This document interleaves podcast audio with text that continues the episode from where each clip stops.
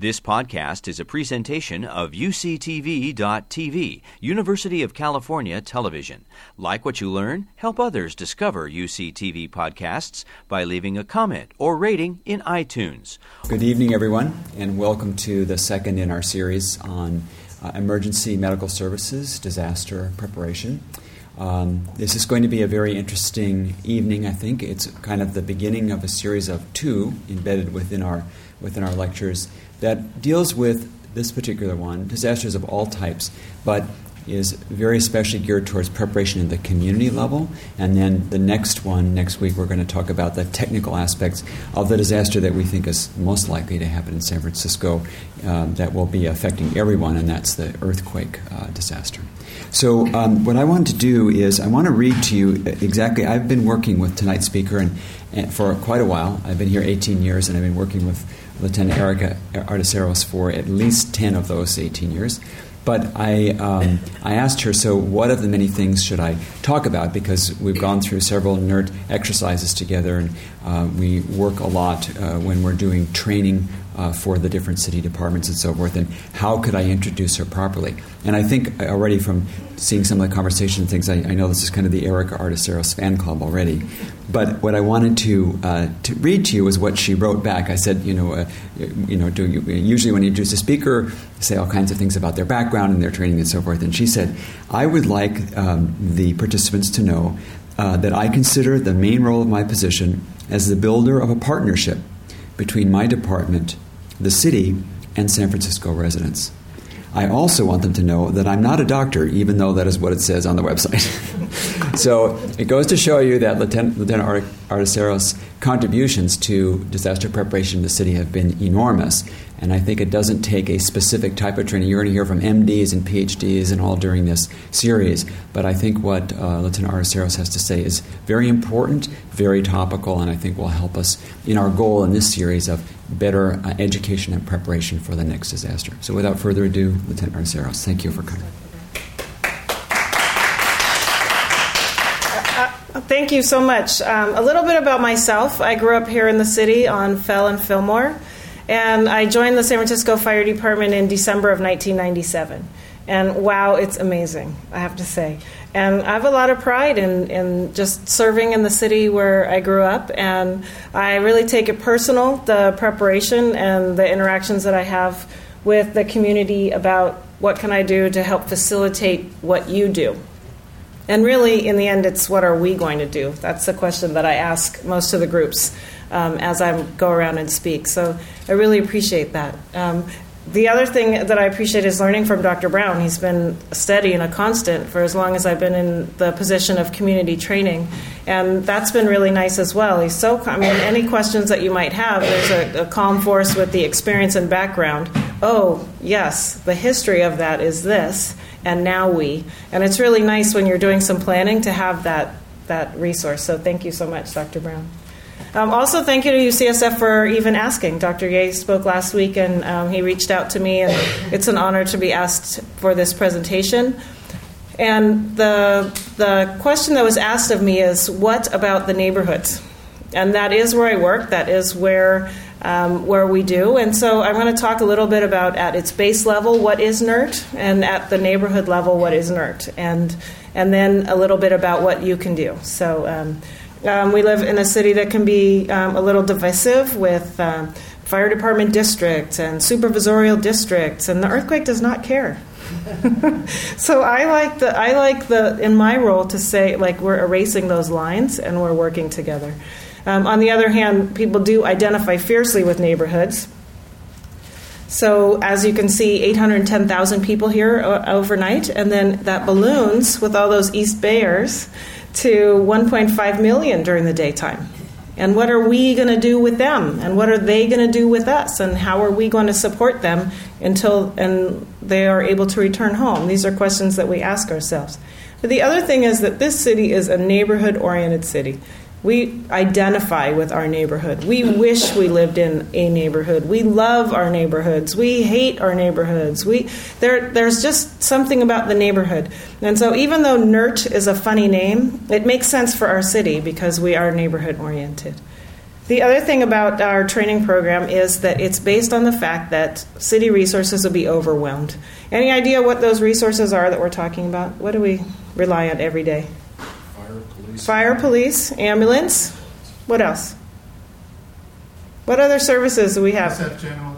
Medical, right? Our hospitals. What else? Food, Food, right? The supermarket, which has just enough for us to buy for the next few days till the truck comes in and brings just enough for us to buy for the next few days. What else? Utility. Utilities, right? Our what are our utilities? Our water, gas, electric. What else? Right, very important. The phone. We're, I'm on my phone far too much. I can't keep my battery. In, I can't keep my battery up long enough. So, think about your personal journey to this preparedness as who do I know and what do I have to compensate.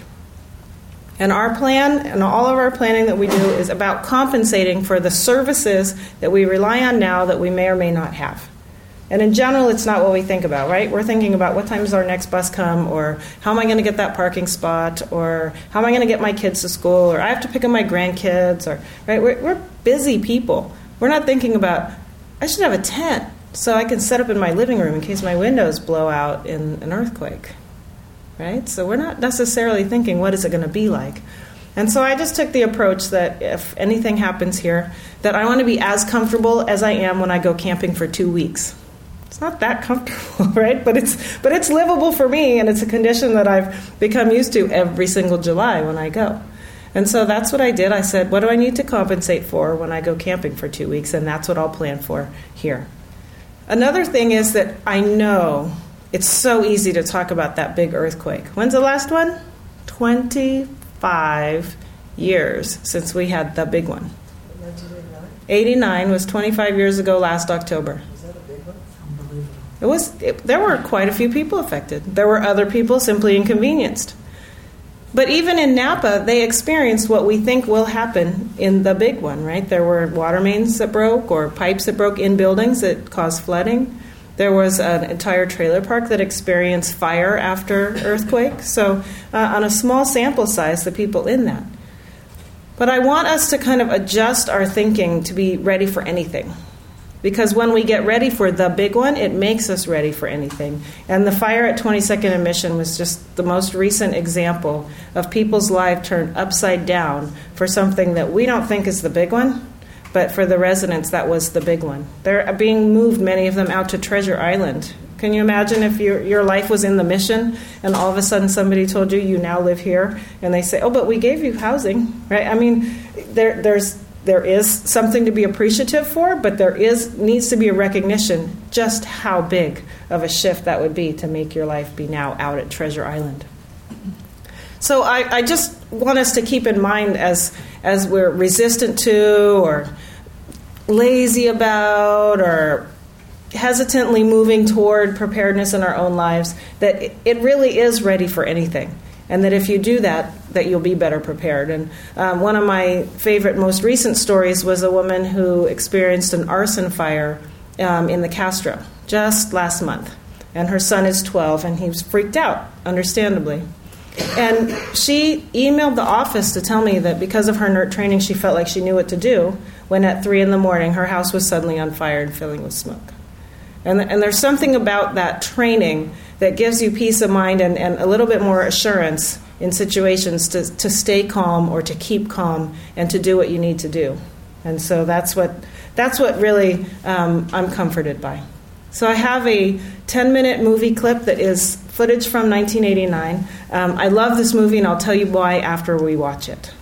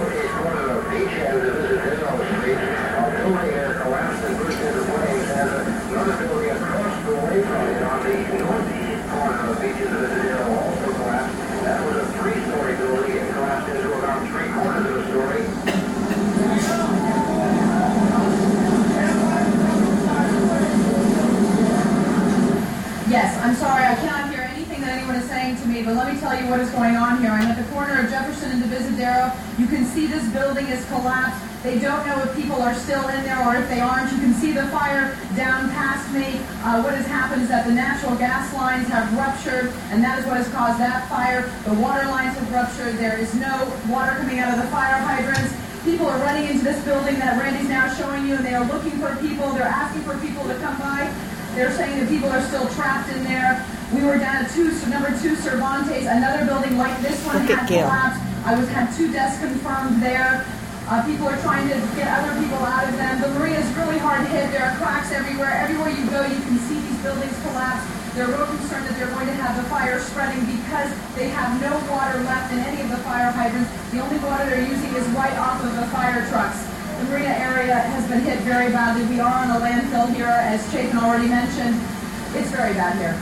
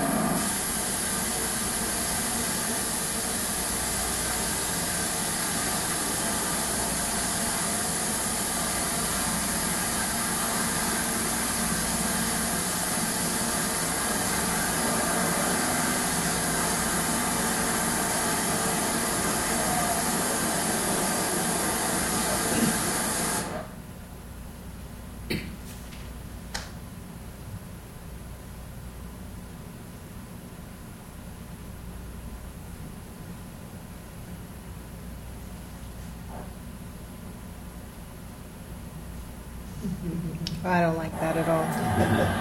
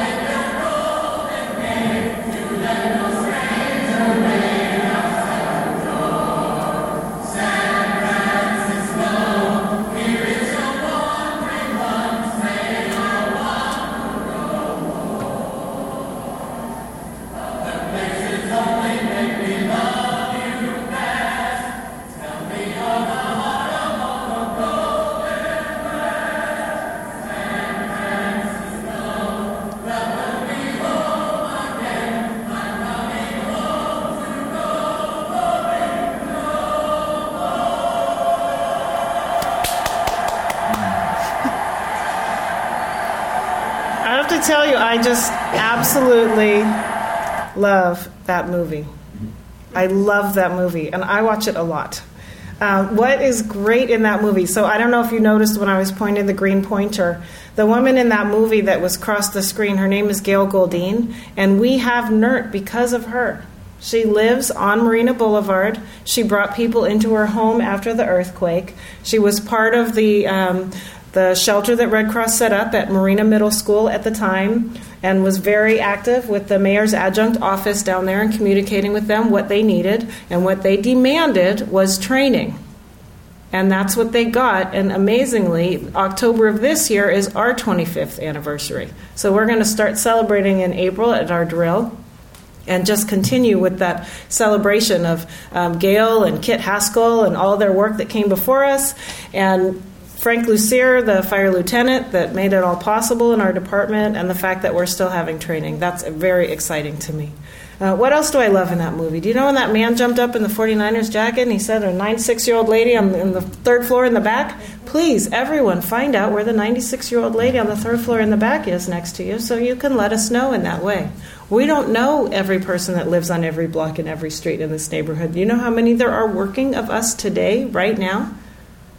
Some say 299, some say 304. Either way, we cannot possibly survey every block if we tried, but you can, block by block, block by block, learn who lives there and provide that information and assist each other. So I love that. Also, the tone of that reporter's voice did that freak you out? I mean, she she made it, to, and then everyone else that was responding in the movie, none of their emotions mirrored her t- making it seem frenzied. They were about getting it done slowly, safely for everyone, making sure everybody was accounted for. And that's what a trained person can bring to the scene versus the reporter's perspective of, you know, play this up, play this up. Um, in 1989, I was um, at Humboldt State and I had a TV about the size of this uh, monitor right here, and all I could see was that single fireball. I had no idea what else was going on um, in the city. And so try and take the media perspective out of it when you become involved in the response and keep us we want accurate information and that's what if you're on the ground providing that information to people around you that's what we get is more accurate information. Um, so so many reasons i love that movie. The, clearly singing at the ballpark was the culmination of everybody coming together which we know happens after disaster. And rebecca solnit wrote a book about it um, and um, just there are so many stories of neighbor helping neighbor and that's really what um, what i want to get to but I also want to talk about um, your preparedness. What are the practical skills that we teach in NERT that we know that, pe- that you'll use most likely on someone you know? And what makes a team in a neighborhood? So let's first get to the uh, personal considerations. And I just do, don't want to leave tonight without making sure that everybody here has thought through and made a what if plan. What if the earthquake happens and I'm not with the people that I need to be with at the time. What would I do? We will identify an out of area contact that we will all try to reach to check in. We will consider trying to reach them by text and get a reply because it uses less bandwidth. If we're a social media person, we will consider trying to access our media, social media accounts and make a simple post that says, I'm okay. So, those are our plans for communicating our well being. We will also identify two meeting places to get to with our loved ones after the emergency. And so I'll tell you my story a little bit. I have a job where I will either stay at work or return to work, and so I will not make a physical meeting place with my family. But my mother and my sister still live here, and I need to communicate with them that they're okay so that I can go ahead with my job and be most effective without worrying the whole time that I don't know their status. My sister, on the other hand, has a daughter, so they need to reunite. So she is building a reunification plan and a communication plan. So I wish I could, when you leave tonight, just hand everyone your personal plan. But it takes a little what if, what about, and what do I need? And then again, compensating for what may not be there after the emergency. The other thing is um, understanding that if the emergency that you're facing is fire, that in the rooms that you're in, that you identify two escape routes. And remember that a window can be an escape route as well. So take that into consideration as you put this plan together. And lastly, make sure that you're writing it down. So this is a little uh, checklist for yourself. Check in with my out of area contact. Um, attempt to make contact for our communication plan. If that if that doesn't um, if that doesn't work for us, then head to our reunification site, and that's something that's written down and stays in your wallet, so that when the wheels come off the bus, you have a go-to. Oh wait, what did I say we were going to do? Instead of the reporter getting that your blood pressure up and every wait no we made a plan for this let me let me just start with this so make sure that gets written down the other thing is that um, you secure copies of your documentation so you want to have your important documents. What are those important documents? Insurance, insurance papers. Who you are right? Your license or passport. What else is important?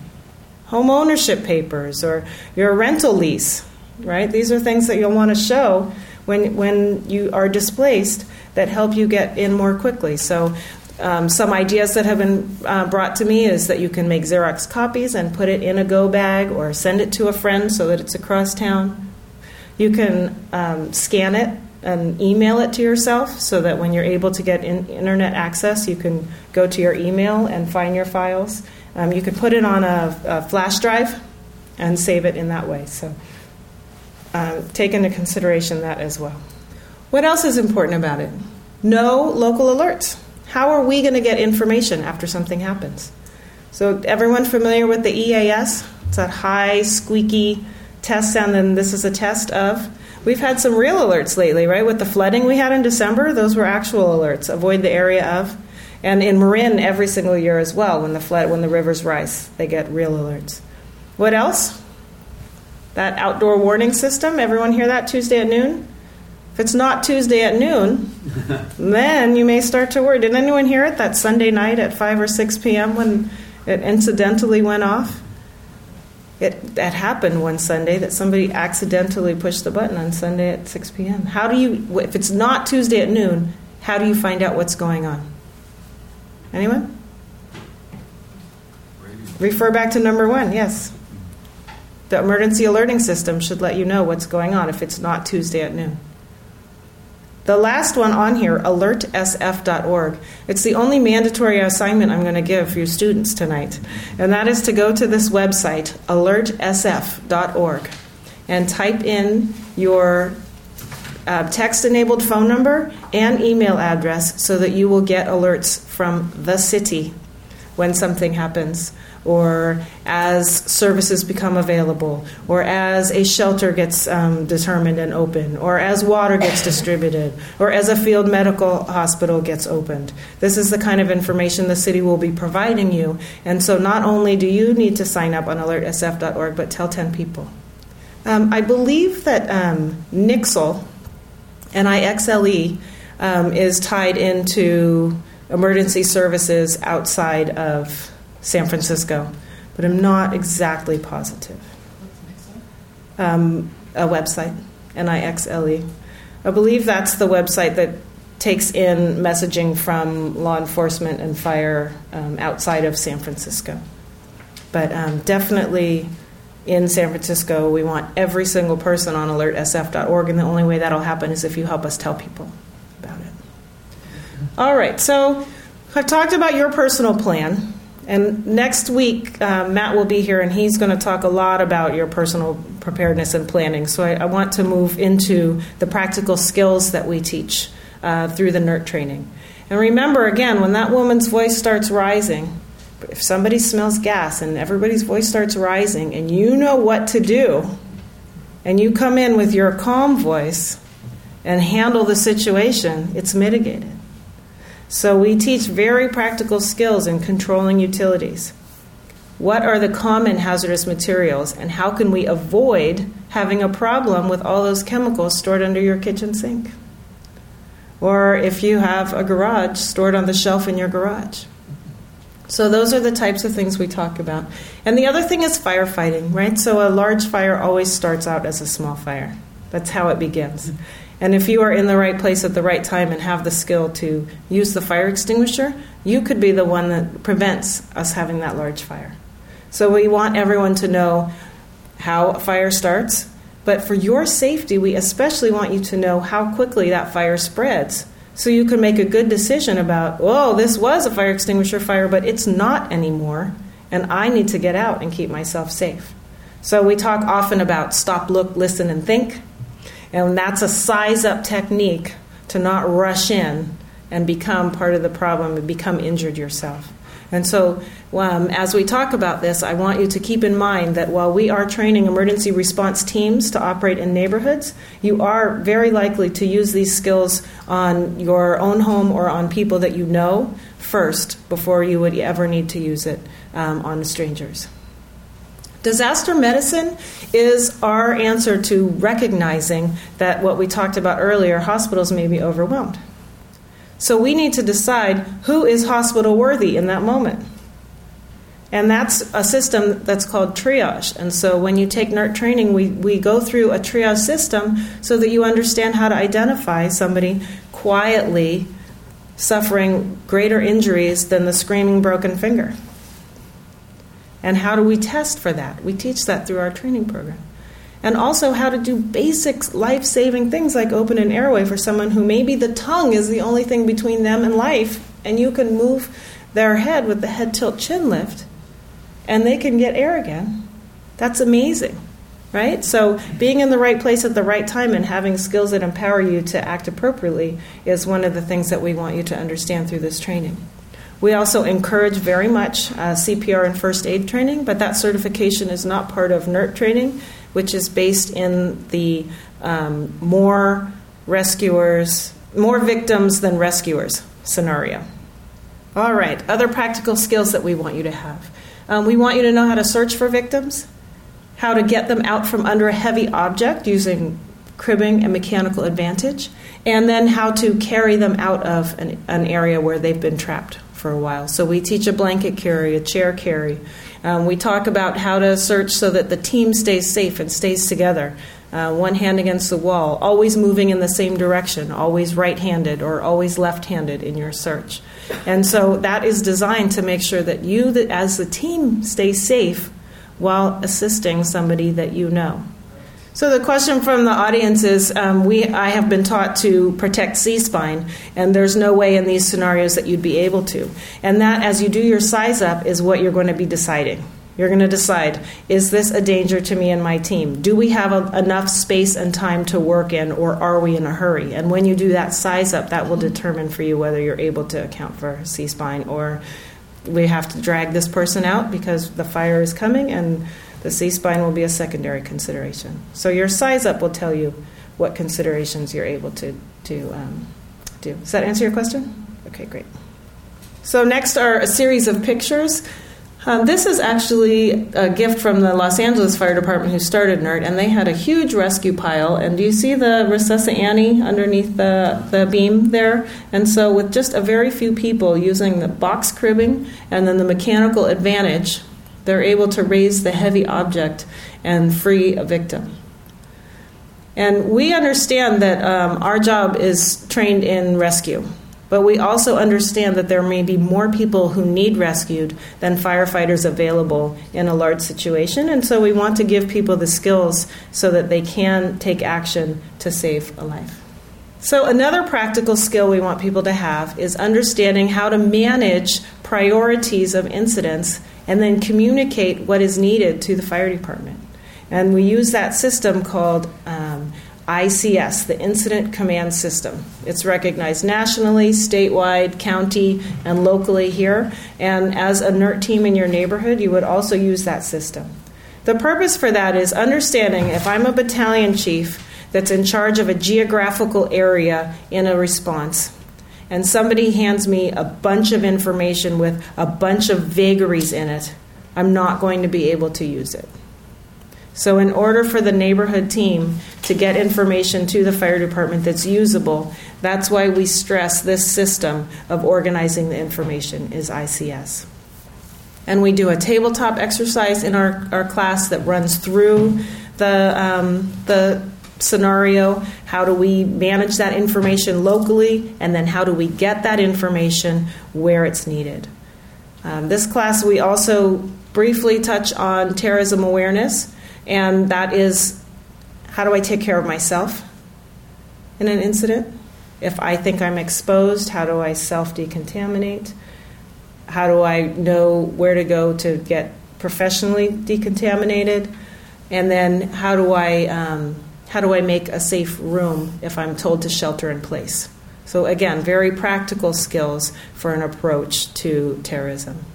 We also really, really stress the disaster psychology, which is taking care of yourself, understanding the responses that victims may have, but really focusing on me, myself, and my team. Because if you're getting tired and I notice it and I don't say anything, you may go beyond. If I'm getting tired and, and you don't tell me, it seems like it's time for you to take a break. No, no, I'm doing really good here, I'm doing really good here. Again, we have to look out for each other. Did you have some water tonight? Dr. Brown brought me sure I had water up here. Just you know, you know, just good team support to make sure that you have what you need, and that if it's time to take a rest, that you're able to do that. And so that's what our fifth class focuses on. And here are some really fun pictures of the activities that we've had recently. Um, at the top, there's a triage tarp, so some of our NERT volunteers are sorting through some of our fun disaster victims um, we love volunteers to come out and get made up and and practice playing victim so that it makes it more realistic for our rescuers that it's not just a plastic um, d- dummy that you'll be assisting, but an actual person. And so we teach our, our victims to mimic some of the signs. And so we love to have opportunities to, to practice that. We also have a great team of ham radio operators. And I mentioned that your neighborhood team is going to be communicating with the fire battalion station um, in an emergency. And so that takes radio operators, and that's a hobby that people pursue on their own, but we have a lot of support and training for people that are interested in that as a hobby. Um, you do need to get um, an FCC license in order to be allowed to use a ham radio. Um, and then most people have their own equipment, but we also do own some equipment in the fire department if you want to uh, practice on ours. And each team will have a radio assigned to it in the actual emergency. So you take this training, this practical training, you make your personal plan, and then what? The strength of NERT is the neighborhood. Having leaders in the neighborhood that have taken the program and then voluntarily step up to help organize other people who have been through this training. Help get the word out to get more people involved in the program. Another key is having new people constantly coming into the team. If it's the same old people, we know, right? We've been part of groups where it's the same people, and we want to always be having new trainees coming into our program so that it feeds the neighborhood team. Another thing is we like to encourage our neighborhood teams to mix it up. Don't always have a meeting. We're having a meeting. I'm already tired, right? Oh, we're having a potluck. Oh, we're having a field trip. Oh, we're having a tabletop exercise. Oh, we're all going to go to a class together in ham radio. So, having activities that mix it up for the volunteers on your team makes the team much more successful. And then I do my best as the program to support the neighborhood teams as well. Lastly, is who do you know? So, as a neighborhood team, what are the resources in your neighborhood? Who do you talk to? Um, Diane Rivera was in the Sunset District for years. And not only did she have an impact in the Sunset District, but she had an impact citywide. But she knew the Judah Street, Irving Street, and the Taraval Street corridor merchants. And with her team, she put together a booklet of all the resources. Where were all the hydrants? Where were the cisterns, which is our underground water storage? Where the pull boxes were. Do you know those red boxes on the corner where you can pull to get assistance? That still runs on dit dit da through DDoS. Right? So your 911 call is failing. Your ham radio is crowded by other users, but you need help to that location, at least someone will know that you need assistance in that area if you can get to a pull box. So she recorded those. She recently, um, in in December, moved to Southern California, and I, I haven't been able to replace her. She did so much uh, for us, but I, I wanted to bring her here because every opportunity she had, if they were gardening on Judah and on uh, the Great Highway, she brought materials to help support her neighbors getting ready. If they were having a, a potluck or a block party or other things, she just she was present. She was present and she always put a nice face on. And her neighborhood team thrived because of her leadership as a volunteer. She also took a team approach. She assigned some co leaders. So, in her absence, while I can't replace her, we do have a neighborhood team coordinator in her place immediately. We don't have a gap. Where in other neighborhoods, when I lose that person, I don't have anyone else who's ready to step in. But in her neighborhood, they took such a team approach to being ready that we had someone to step in right away, and that's James Wong. Another thing about NERT is that we work by consensus. And it's hard. I don't know how many groups you belong to, but it's hard to get agreement. So we work by consensus so that people feel heard and that there's a process for decisions to be made in NERT. So, another thing that I want to talk about are what are some essential activities. And it is absolutely essential, if you call yourself a NERT, to have your personal plan and your personal supplies and your personal readiness in order. It really doesn't make sense to plan to be helping other people if that's not done first. And so we want people who have taken those steps so you're capable of responding. So you don't find yourself flat footed on your heels like, oh my goodness, I wish I had. So we talk about hurricanes and the warning that you get when a hurricane's coming to get have those three days to get yourself ready. I, I submit to you that today, right now, because you've heard me speak, this is your warning. So you're welcome and go do. Another thing is that we want you to be able to respond according to the NERT plan. We want people to show up in the sunset at 39th and Ortega and organize. And we want them along the way to do a neighborhood damage assessment so that there is information to work with. I passed this block and they need help with a rescue. I often hear people say, Why, if somebody needed a rescue, would I walk right past them to go to the NERT staging area. The only reason you would do that is because you yourself are not able to safely make that rescue. You need the help.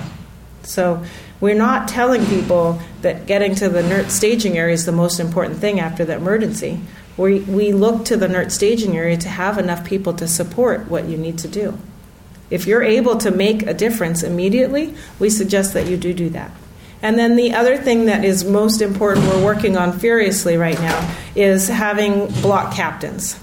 Because the Sunset is a huge area, Noe Valley is a huge area, North Beach is smaller, but still a lot of homes in it.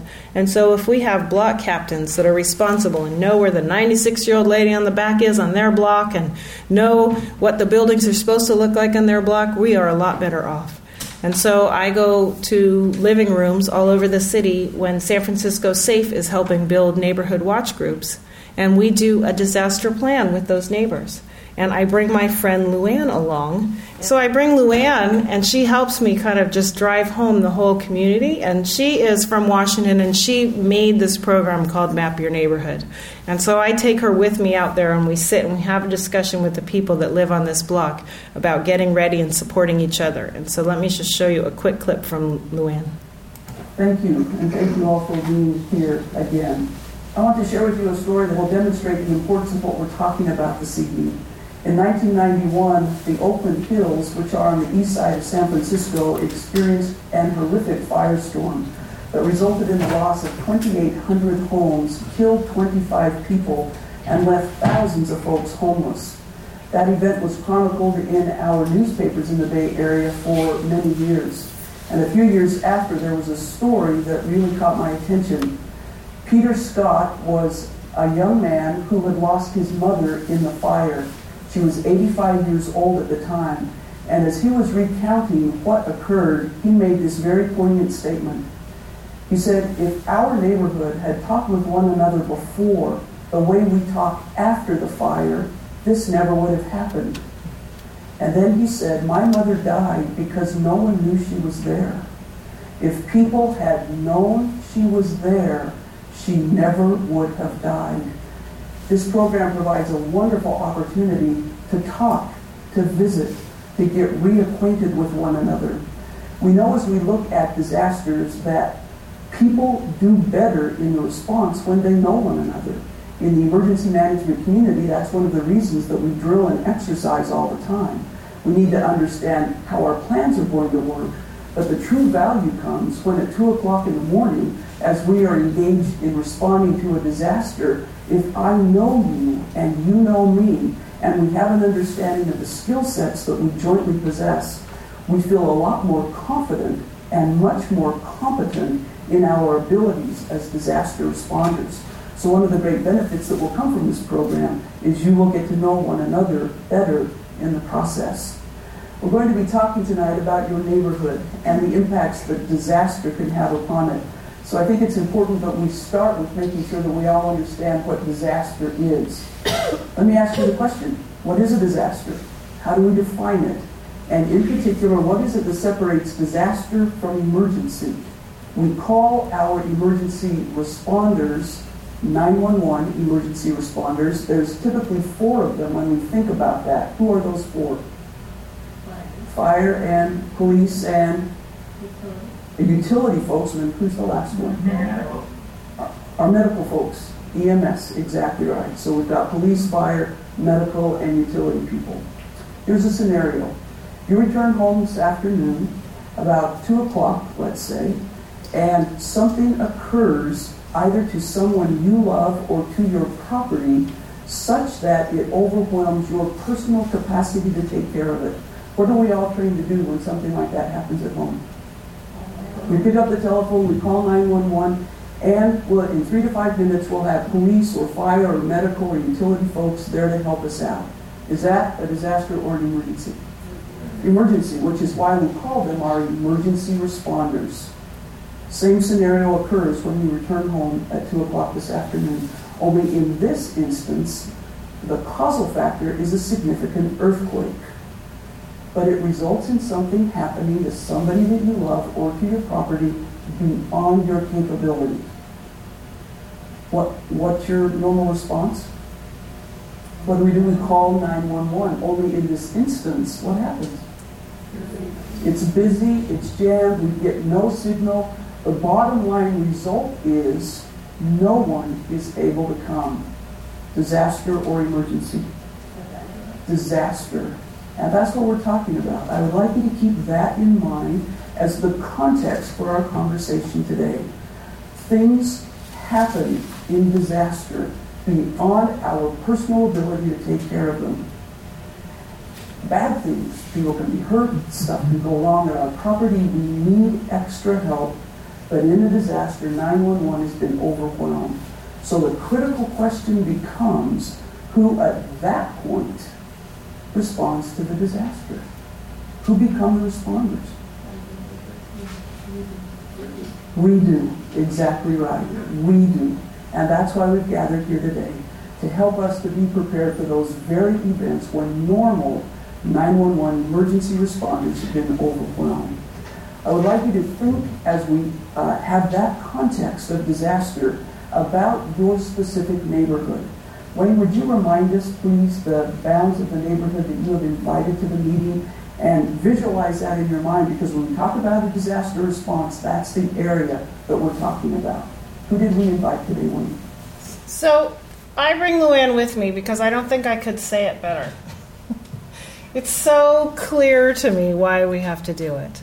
And based on the discussion that starts with Luann setting the stage, we sit down with a block. Anyone here on a neighborhood watch block? Does anyone live on a block that has, is organized with neighborhood watch? One, one of you. Can you talk about that a little bit? We, we were able to use uh, the mapping that is available to all of us in the city at the fifth floor of the public library. They have every single lot and structure in the city mapped out. We can access this through Google Earth as well now, but in, at that time we, could, we we didn't have that. But right now, any of us with a computer can go to Google Earth and map our block. And then at each one of those, it's simple to put a text box and a link to each structure on that map. So if we're doing this electronically, we can identify how many people are in the building, their age, and what their needs are, the type of structure, access in and out, and so forth. The street is kind of complex. It wraps all around from Noe Valley down into Glen Park. It's called Laidley Street. It's, but um, it's steep hillsides on both sides.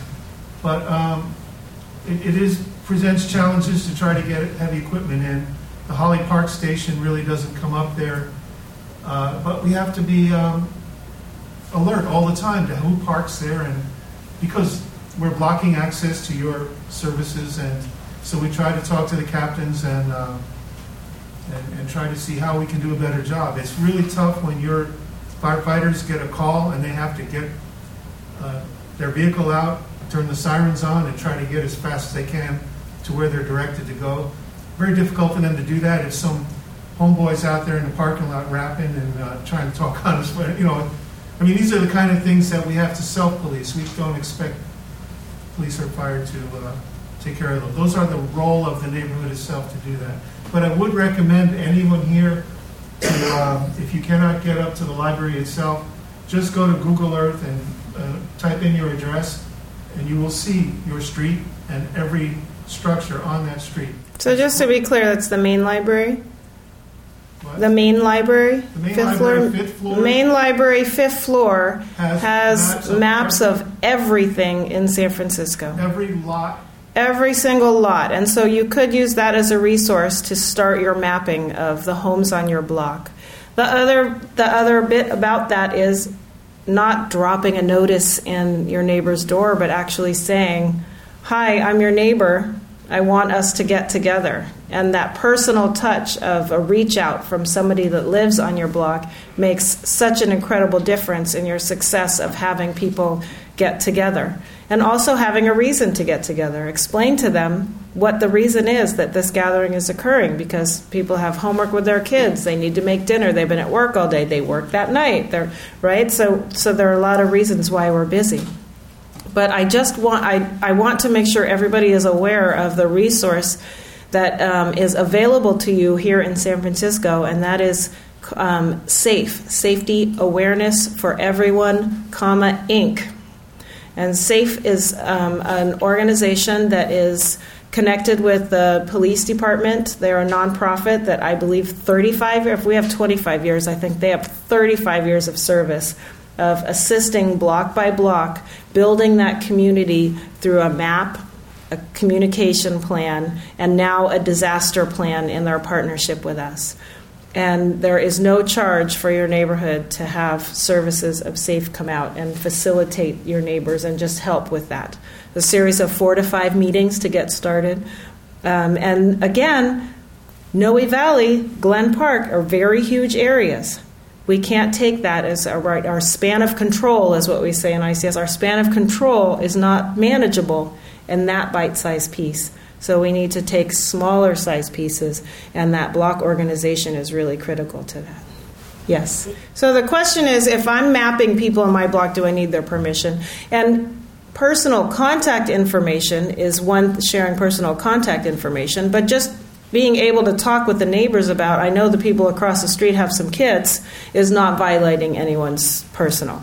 Um, it's true that not everyone wants to participate in the process, and um, we're, we are an urban an urban area, right? We don't. It doesn't. Nothing feels um, suburban or kids ride their bike in the street all together about our city, um, and I it took a while for me to know my neighbors because I would get home and with my garage door opener in the portola, and up would go my garage, and in would go my car, and probably before the end of my car even got to the back of my garage, the garage door was coming back down.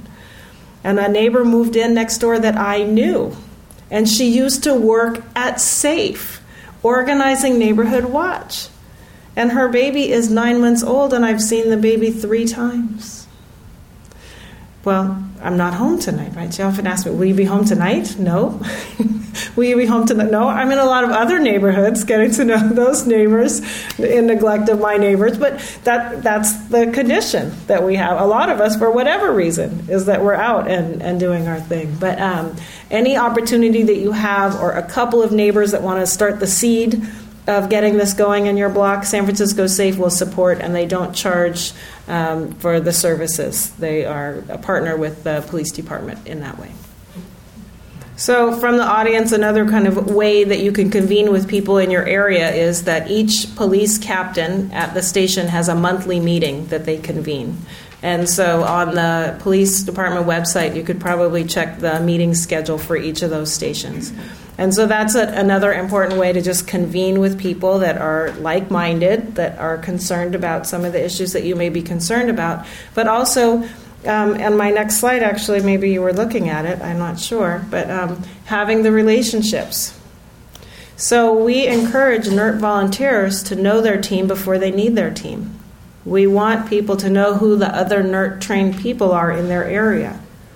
I'm also often asked by non NERT trained people, can't you just tell me who the NERT trained people are?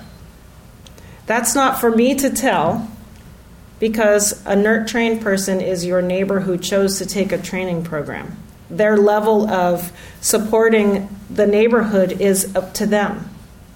Taking NERT training is not um, a commitment that I come knock on your door and say, hey, you didn't respond to your neighborhood staging area, you're a NERT. I want people to understand that as they ask, or can NERT do this? Um, well, if you were NERT, would you do that? Is the question I usually put back on them. And if they say yes, then I suggest they become NERT. Um, because it's a collective effort. NERT is a collective effort. So, in order for NERT to do something, one would need to ask themselves, would I do that if I were NERT trained? And so, um, we want other NERT trained people to know who each other are, and we would like NERT volunteers to identify themselves as NERT to other non trained NERT people, but that again is an individual decision by the NERT trained volunteer. And then, in along the lines of identifying yourself, we want the NERT team to establish relationships in the neighborhood. And that's what Diane Rivera did so well was connect with the merchants that were out there, with a couple of the cafes that were out there, and with her supervisor. So I'm really excited to report that Supervisor Katie Tang is the first sitting supervisor to go through the complete NERT training, and she'll be graduating next week, um, which is very exciting, and I attribute wholly and entirely to Diane Rivera's efforts. Um, being someone who lived there and saying to her supervisor, it's that important. This is that important. So not only the supervisor, but her staff went with her. Um, so Again, Diane built that relationship. Diane talked about what it meant to her neighborhood where the supervisor lived, and that's when, when um, she experienced the success of moving her supervisor to action. What are other things that I like? I love team building. I love when teams get together. Um, the North of Panhandle team actually has had two exercises in the last year. We have tabletops. A tabletop is a sit down, talk through what if scenario. We love uh, communications practice. So in the um, Battalion 6 area covers Bernal Heights, Diamond Heights, Noe Valley, Mission District, and there is a very proficient ham radio operator there. And he gets on the radio at the same time every week for other ham radio operators to check in. That is called a net. And so he operates this net at the very same time every single week for anyone within with ham radio distance to be able to reach that area. And it's a way to practice and stay connected with other trained volunteers and then also keep people involved. Yes, so the question from the audience is the Tuesday net still going on with the siren? If you are a ham radio operator and you hear the sirens on Tuesday at noon, you can check in on the net that is run by ACS, Auxiliary Communication Service, and the information that they ask is your call sign, if you heard the siren, if you were indoors or outdoors at the time, and where you are located.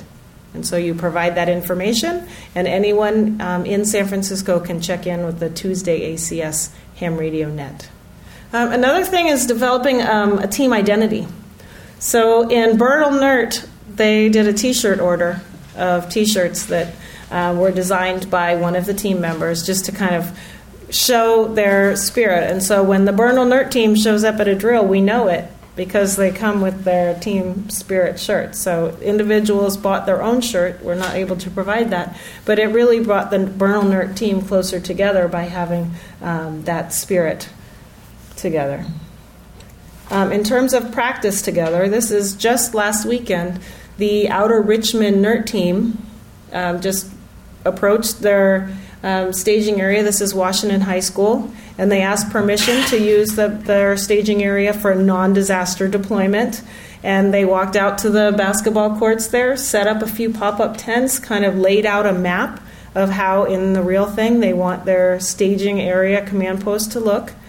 And then um, set up the pop up tents, and then one of the volunteers brought juice and donuts. And it took an hour and a half. But again, with that um, know your NERT team before you need your NERT team, along that spirit. Um, a little bit of time and a little bit of planning together. A few people willing to bring the tent and the tables that they had in their garage. This was a great exercise for the Outer Richmond team to get to know each other. And uh, I really enjoyed it too. I have a few other pictures of fun activities that were done. This is uh, tabling at, um, um, oh, Christiane is there. I think they're in the I think they're in Pacific Heights at a street fair, Sunday Streets. This is out at Sunday Streets. Um, and so at some of the Sunday Streets, a team can get together and, and do some outreach.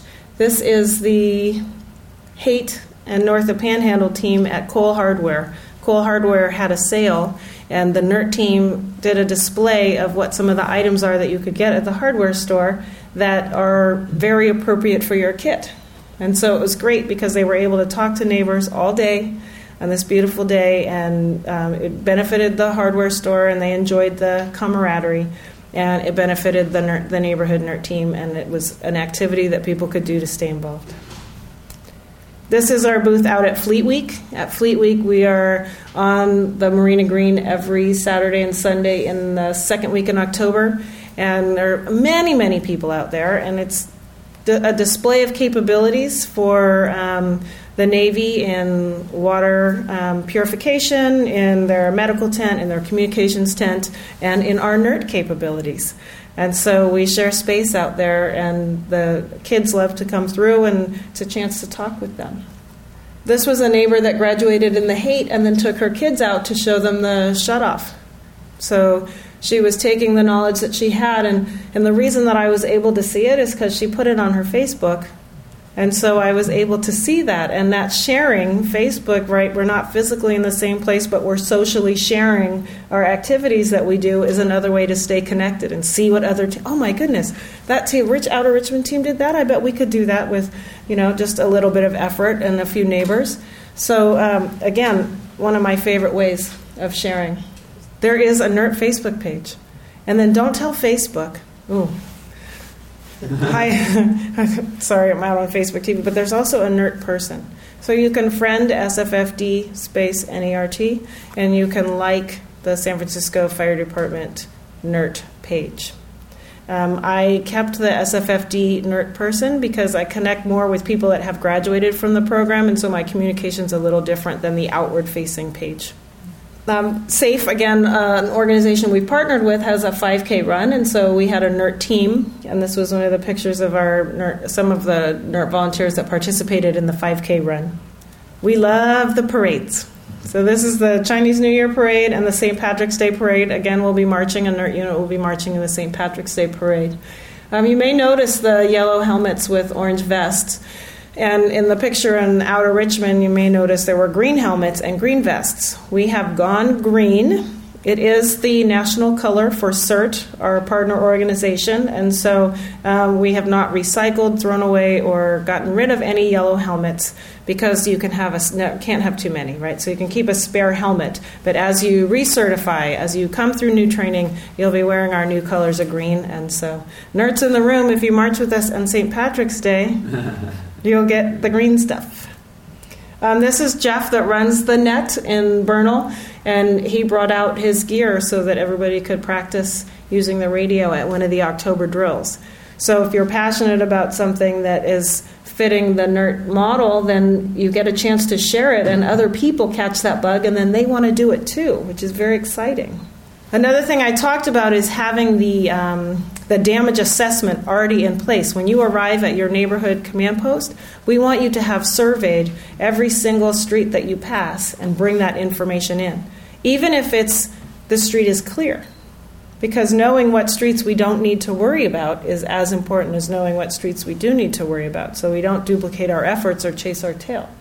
And so this was an October drill where volunteers were in the Precita Park area surveying their neighborhood, and look what they found. Eek! Right? In that pre survey, they found that that building is completely sl- sliding off of its foundation, and that was just by doing a, a neighborhood survey. We've had uh, PG&E out at our drills, and they show, demonstrate uh, wires down. They demonstrate their uh, utility shut off, and that's been great to have them in person showing us what to do and what not to do. Um, we have a volunteer in charge in every scenario. That's how our um, chain of command works, or not chain of command, but our span of control works, is that people in ICS get a position. And so Nicole was the, the person in charge of that staging area for that day.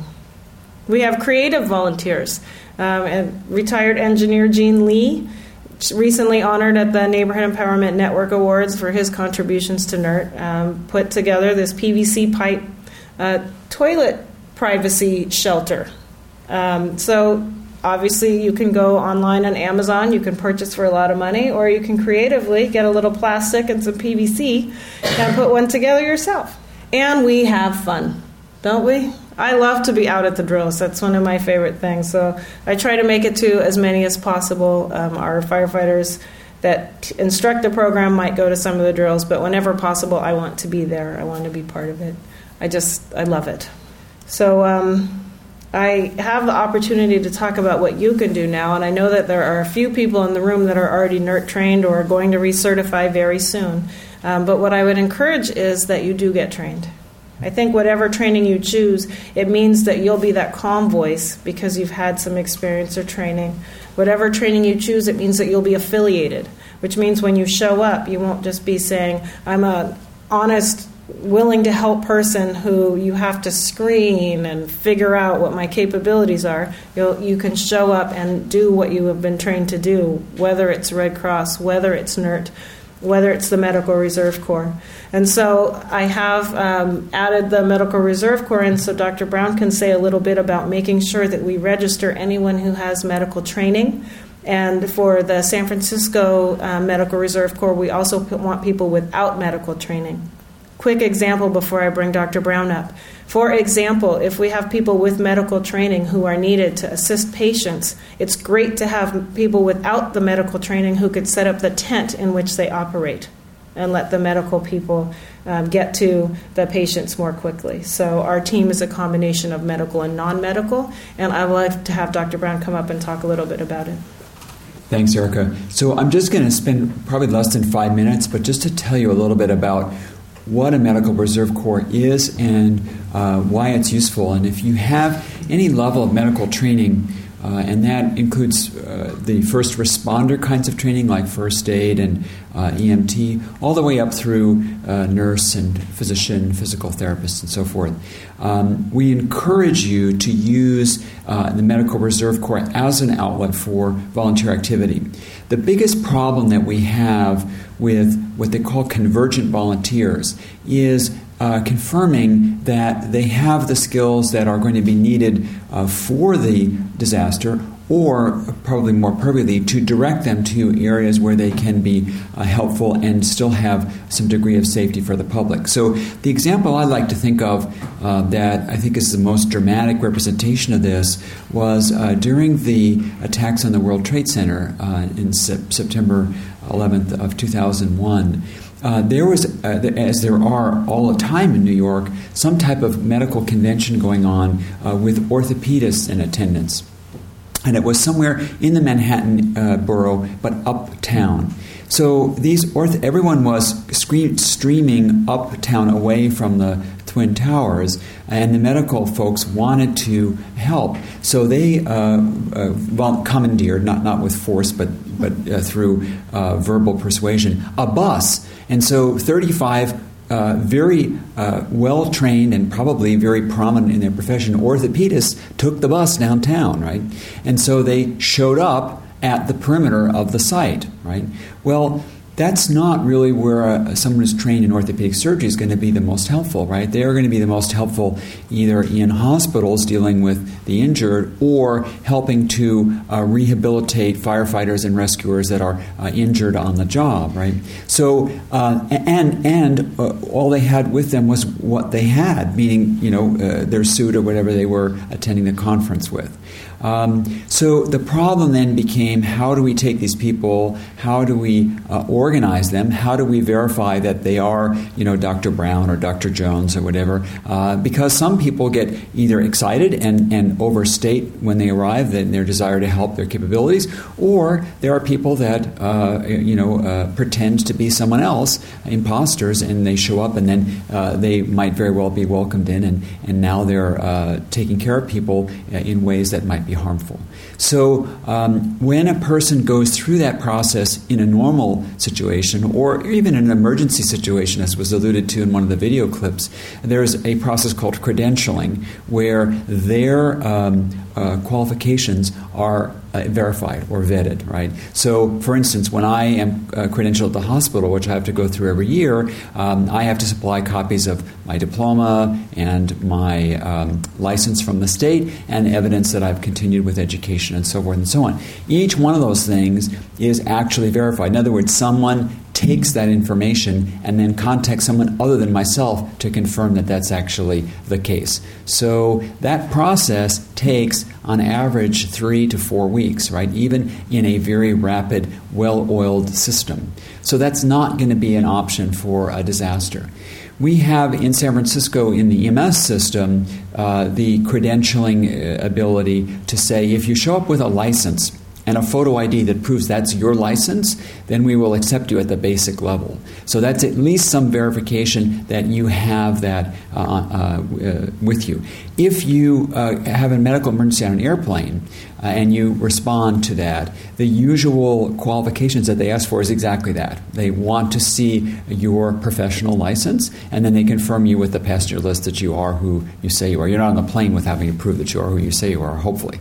But um, the point is that's kind of a mini credentialing that takes place. The advantage to this system, the Medical Reserve Corps, and there were it, it has morphed over the the uh, 15 years or so since the uh, 2001 attacks. It's been called different things and taken different forms. But the advantage is it's a mini credentialing system. So when you sign up and you say, I'm a retired nurse, I'm a retired EMT, they will actually do all of that background check and then they'll put you in the system so that you don't have to have, you don't have to go through that uh, when the disaster happens. And if you then are able to and willing to volunteer, you show up, you have your identity established, and then you are pre qualified to do the work uh, that you're qualified to do. So um, I encourage people to do this. And the nice thing, at least in California, is that it's cross county. So uh, Marin County, I think, has a very wonderful medical reserve corps. They show up at a number of our uh, disaster drills with the disaster medical assistance team. California 6, the Bay Area Disaster Medical Team I belong to, um, they partner with us on various uh, trainings and exercises. And, and they're very a robust group. So they come in with EMTs, paramedics, nurses, social workers, respiratory therapists, surgeons, uh, generalists, and so forth. Uh, so I think it's a very uh, worthwhile program, and it's portable. So if you do move outside San Francisco or you do move to other parts of California, you can use it. There's a federal equivalent and I apologize, I don't have the name of it at the, my fingertips, but if you look at the NDMS, National Disaster Medical System, it should have a link on that page to what that is, so that if you then leave the state, you can take those credentials with you. And then uh, you, you can be very, very useful without having all your own equipment or without responding to your community hospital if you happen to be on vacation somewhere else, etc. You can just show up to the incident command uh, post and ask where the volunteer uh, uh, registration or rally is, and then uh, say that you're a member of the Medical Reserve Corps uh, and you will be pre credentialed. So, did that pretty That's much cover it? Okay. Question. Yes. You always leave out pharmacists.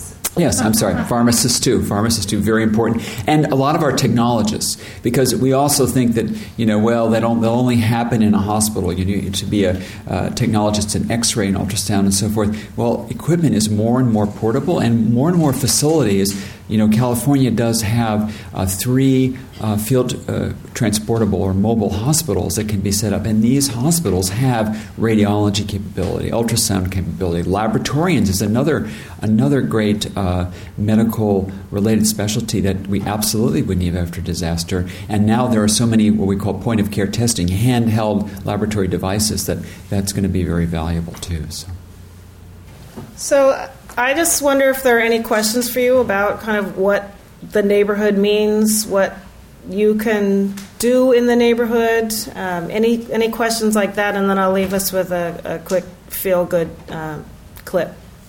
Yes. Uh, about two years ago this week on Treasure Island, there was a two-story fire. A ten-year-old girl lost her life. She was uh, it was a kitchen fire. She was trapped in the building, could not get out. Engine 48 came out at a community meeting, and it was a very difficult meeting because the people were heartbroken and they attacked the officers instead of realizing that what had happened. And they, they couldn't speak to the point. They had to be dignified and do what a firefighter's would. But I stood up and asked, how many in this room have NERT training? And I know that you have a very vigorous person on Treasure Island because I helped her pass out flyers at Yeah, the public meeting. And not one single person in the room had pursued it. They knew about it. If they had, in the second class, after your second, I think, we learned how to not have kitchen fires, especially a 10 year old girl alone in a house with a kitchen cooking and a fire starts without access to a, a escape of a fire. This is why she died. And suddenly the people in the room started to realize, and they said they've been in what we would call denial. I think that's the professional word, but they just said we never could believe that it would happen to us. But I think this is common for everybody. I mean, I think even in this room, we all have certain levels of denial that this could never happen to us. How, how do you recommend um, counseling people to wake up and overcome their denial and realize the risk that? Uh, So I think the question in the room that's posed to me is really like how do how would I motivate someone who may not ordinarily take responsibility for their own training or their own actions or lack of actions? And um, I, I have two thoughts about it. Um, I try to read people as I talk to them and figure out what matters to them as I present the exact same program. And the other thing is that I just try and tell enough people. So um, I worked at Lucky's on Fulton and Masonic for 10 years while I was in the fire department. And every year they asked us to sell the shamrocks for a dollar. And I was resistant. and I watched my coworker successfully break all the records in shamrock sales. And I got a little competitive. And I started asking people, would you like to support muscular dystrophy for a dollar? Would you like to support muscular dystrophy for a dollar? And I got a lot of rejection. But at the end of the night, if I asked everyone, I had a huge stack too. So I actually flipped that to my approach to talking about NERT is that I don't need to convince you to do it. I just need to tell you that the fire department has free training that you can take, and here's how you find out. I can tell you, and now I can tell you, and now I can tell. And if I tell enough people, we they will tell someone in a way that matters. Someone will resonate with them, and we will also reach a tipping point in terms of people trying to get training. And so that was a shift for me because I used to tell the same 10 people over and over again, you should take this. so, um, so that's my approach.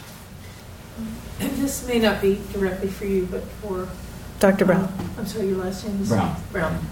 Um, I am a nerd, and I one of the things I did as a nerd was try to connect three individuals who represent three institutions in San Francisco. their institutions, I'm not going to name which ones they are, but their institutions are all places that would either provide food or shelter for people. And I know I've been at it's 1011, I think, Turk Street. I know about that, and I know the command system and so forth of the supervisors, uh, those who are supervising different um, entities that are involved in a mass disaster. But I'm a little troubled based on my experience. These people really didn't know one another and have not worked together in any consistent way, and their institutions are within two miles, a mile and a half, two miles of one another. So I want to understand more about what's being done at the level of the um, institutions that may provide food or shelter, um, as well as hospitals, uh, medical care, to coordinate better than what I felt I was observing Mhm. on a very, you know, just on one particular case. Sure. So let me see if I can summarize the question. Um, so, what is being done now to improve the coordination uh, between institutions, but also between uh, agencies and services, if I can kind of generalize? So, it's not just city versus not city, or private versus public, or academic versus community, but it's kind of how are these groups organized. So um, I, I, have to say we have a ways to go, but having been here 18 years, I can say we've come a, a tremendously long way. I was very moved in one of these clips. Uh, someone said at two in the morning when I, you know, when we're doing a response, I look around and do I know the person that I'm working with or not? So uh, I had that epiphany about eight years ago when the city had a three day long disaster exercise where they ran the emergency operations center for three days. And I was, and I do night shift in the emergency department uh, fairly frequently. And so I was chosen to be the night shift person for the EMS response. So I was sitting there at two in the morning looking around at a whole bunch of middle and senior managers from a bunch of city departments uh, and there, we, the, everyone there was taking the drill seriously, meaning we were working through the problems we were given. We were doing our uh, briefing and planning cycle and so forth and so on. And I thought that never would have happened before, right? That we would have people staying up all night to do an exercise. This was not a real disaster, right? This was uh, a fake disaster that we were working through. Um, and I really felt a sense of pride that, that we had actually accomplished that, and that was a priority and a value. And the funny thing is, every once in a while, I bump into one of those people. A person from the sheriff, a man from the sheriff's department, a woman from the planning department, a man from the Department of Public Works. So I think that that momentum is building and is continuing. I think where we so so within these organizations that are individually kind of in a little silo, each one doing their own thing, EMS, uh, police, Department of Public Works, and so forth. There's a lot more uh, cooperativity and interaction going on. So I'm a little bit more enthused and pleased that when we have uh, a larger scale disaster, as we have in the small ones, we will see that reflected as an improved response. Within the organizations, such as, say, San Francisco General Hospital, UCSF Hospital, I see a lot of that occurring also, where we used to have the doctors here, the pharmacists there, the nurses here, and then we all had our own little little uh, scripts about what we would do in a disaster. But now, when we have the the exercises in the actual disasters, the Asiana plane crash being one most recently, everybody is on deck, so to speak. Everybody is there and working together to get something accomplished because that's the way it has to happen, right? When we set up the surge tents in the parking lot at San Francisco General for some of the Asiana patients, those tents were actually set up by porters who were being fed by the cafeteria staff who were getting supplies from the logistics branch. So that all happened within a very short period of time, like an hour or two. Again, uh, unusual. I would not have thought that that was going to happen.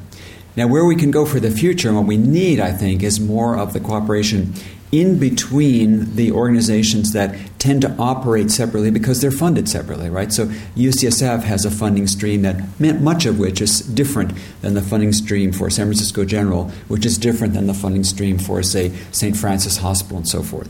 Right now, we only do this on a, for exercises on a twice a year basis. We do meetings every month, which have fortunately spooled up, so the level of the meetings are better. There's more interaction. We have we've had a meeting, for instance, with the pharmacists in all these institutions to figure out how we're going to distribute antibiotics for a bio event, whether it's a you know a, an attack or whether it's a an emerging uh, disease that we would have to treat with vaccinations. So so that much is done. But what I'd like to see is those uh, larger scale exercises so that we're actually physically moving uh, bodies like the uh, NERT volunteers that are moulaged and trained as patients, as if you will, professional patients, uh, because they can tell us a lot about their experience and what happens and how to get better and overcome the bottlenecks that are out there. So I think we have a ways to go on that, to be frank, and, and I, I want to see that improve. And I think we break down those organizational barriers by having people that are exercising together and then the people, the future, the young people, having them train together. So there's a lot of training that goes on now with pharmacy students, nursing students, medical students, dental students, all in the same room taking the same course. There was a uh, a young man here was a senior, I think, with a Navy uh, background who had put together the disaster exercise for UCSF for all the professional schools, and they had a turnout of about 135 people. It spent the whole day, and they concluded with a big exercise. I don't think it's here. I think it was in Cole Hall. I've forgotten. It was this huge room, and they had a disaster in there, and it was very effective. I came into the room, and I, I, they didn't t- tell us about this. It was like a surprise at the end of the day, but it was perfect because then people had to say, okay, where am I? Where's my safety? What's my plan? How do I get, you know, all those things. So um, I, am for the future. I'm very uh, enthused that uh, that a lot's going on that's good that will bear bear results. All right. Well, um, I think that's that's it for the evening, and um, I'll be here a few extra minutes if you had any pressing questions. Yes. When I completed NERT training, I called my insurance agent, homeowners, and told them about this, and. Um, I said I wanted a reduction in my premiums because I now was providing more service to prevent problems.